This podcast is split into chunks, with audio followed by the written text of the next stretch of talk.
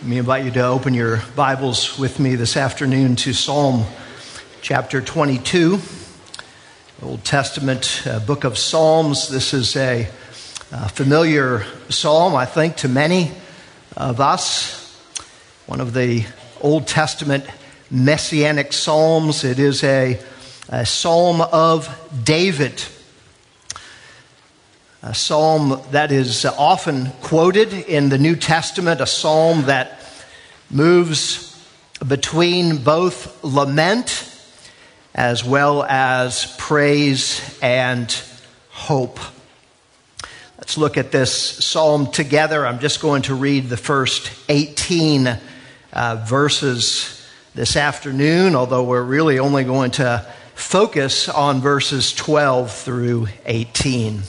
Hear the word of the Lord. To the choir master, according to the doe of the dawn, a psalm of David. My God, my God, why have you forsaken me? Why are you so far from saving me from the words of my groaning? Oh my God, I cry by day, but you do not answer and by night, but I find no rest. Yet you are holy, enthroned on the praises of Israel. In you our fathers trusted. They trusted, and you delivered them. To you they cried and were rescued. In you they trusted and were not put to shame. But I am a worm and not a man, scorned by mankind and despised by the people. All who see me mock me. They make mouths at me. They wag their heads. He trusts in the Lord. Let him deliver him. Let him rescue him, for he delights in him. Yet you are he who took me from the womb. You made me, tr- you made me trust you at my mother's breasts. On you was I cast from my birth and from my mother's womb you have been my God. Be not far from me, for trouble is near, and there is none to help. Many bulls encompass me. Strong bulls of Bashan surround me. They open wide their mouths at me like a ravening and roaring lion. I am poured out like water, and all my bones are out of joint. My heart is like wax, it is melted within my breast. My strength is dried up like a potsherd, and my tongue sticks to my jaws. You lay me in the dust of death. For dogs encompass me, a company of evildoers encircles me. They have pierced my hands and feet. I can count all my bones. They stare and gloat over me. They divide my garments among them, and for my clothing they cast lots. And thus far, God's holy word. Let's pray. Our God, how we thank you for your word, and how we thank you that it all points to the Lord Jesus Christ, who is our Savior and who is our Lord. And it's in his name that we pray. Amen. This uh, wonderful 22nd psalm moves between lament and praise and hope. And it ultimately, here, while it describes the suffering of David in one sense, it really looks beyond David's suffering here in this uh, particular situation of David's life. It looks ultimately forward to the suffering of the Lord Jesus Christ. As one commentator puts it, if some personal experience of suffering prompted the psalm, David multiplies it by infinity in order to plumb something of the suffering awaiting his greater son. It is beyond what David himself experienced. and therefore it is a prophetic psalm.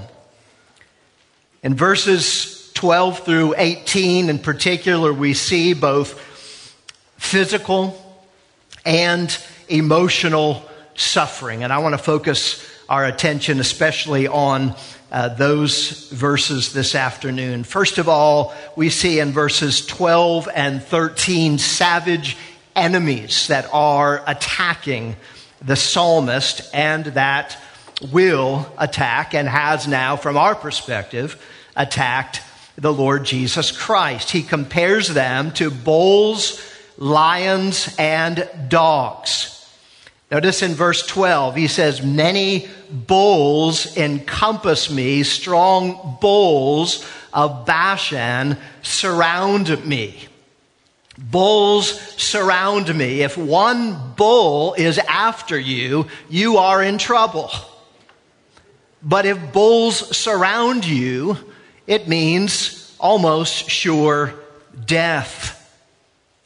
Lions are ra- ravening and roaring uh, after him in verse 13, fierce and ruthless, without pity, waiting to completely devour him on this occasion.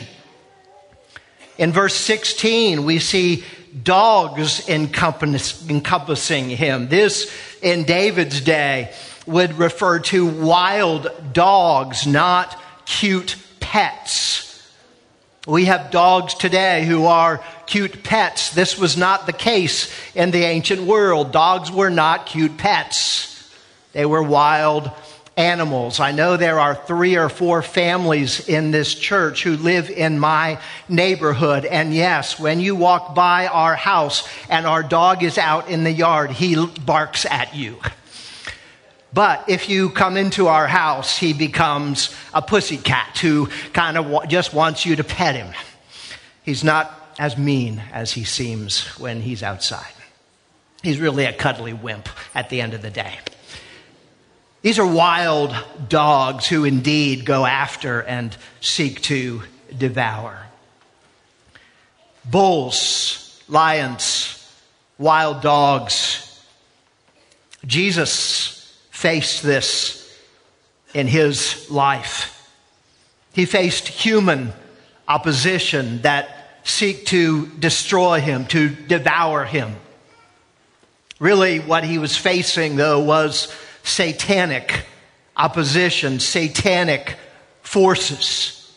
Right from the beginning, seeking to, to be destroyed by a wicked king with satanic influence seeking to be tempted and led away from his mission by Satan in the wilderness. And then the Gospel of Luke tells us that Satan departed until an opportune time. When did that opportune time came? It came at the end of the Gospels when Satan entered into Judas Iscariot, who went and betrayed the Lord Jesus Christ. And as Jesus said at his arrest in the Gospel of Luke, with uh, Judas leading the band to arrest him, this is your time when darkness reigns.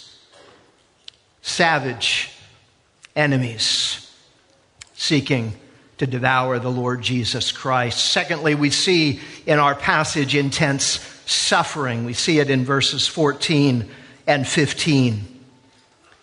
The psalmist says here, I am poured out like water. My bones are out of joint. My heart is like wax. It is melted within my breast. My strength is dried up like a potsherd. My tongue sticks to my jaws. You lay me in the dust of death. Intense suffering. He is utterly spent here, physically, emotionally, poured out. His heart has melted. There is a sense that his life is slipping away. Strength is dried up. Think of the Lord Jesus Christ. If you, if you put the, the four gospels together, Jesus endured two different beatings after his arrest. And he died quickly on the cross, probably because of that. His legs did not need to be broken because he was so worn out from the beatings that he had endured. His tongue sticks to the root of his, uh, the, to the uh, to his mouth, to his jaws. The text says here in John's gospel, Jesus says, "I thirst." That fulfills Scripture. It could be this very verse here. You lay me in the dust of death. You lay me in the dust of death. The psalmist says, David says, Who's you? To God. My God, my God, why have you forsaken me? And of course, we know that this is the work of God. As Isaiah 53 said, as we've just heard, it pleased God to bruise the suffering servant. All of this applies to the Lord Jesus Christ. And third, in verses 16 to 18, we see what can only be called sadistic treatment. Sadistic treatment. He's been pierced. They've pierced, verse 16, his hands and his feet. He can count his bones, it's protruding out of his skin. They stare and they, they gloat over him, they enjoy his suffering. The text essentially says here, as those said at the cross of Jesus. He saved others. Let him save himself. They divide my garments, and for my clothing they cast lots. They stripped off Christ's clothes and they gambled for them. And they, they scorned him, as we see in verses 6 to 8. Scorned by mankind, despised by the people, mocked by those around him.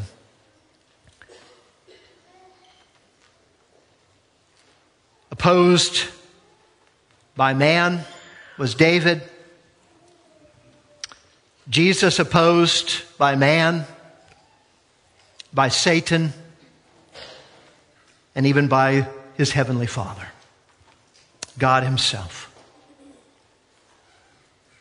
Verse 1 says, My God, my God, why have you forsaken me? For David, he only seemed to be forsaken by God. Jesus truly was. Truly was. Abandonment. The Father turns away. The Father literally pours out his wrath and his judgment on his own beloved Son, breaks the eternal fellowship with his Son. This is unlike any other. Is there any sorrow like Christ's sorrow? We can know something of it, as David knew something of Christ's suffering and sorrow. And so that enables us to to go to Christ. To go to Christ in our times of, of sorrow. As Corrie ten Boom once put it, there is no pit so deep that he is not deeper still. No pit so deep that he is not deeper still. More importantly, the Lord Jesus Christ suffered infinite suffering to save his people from their sins. Praise be to God. Let's pray. Our Lord Jesus, how we thank you for your great love for sinners. How we thank you that you entered into the depths of suffering, even the very wrath of God, to save us because you love us. We pray this in your name. Amen.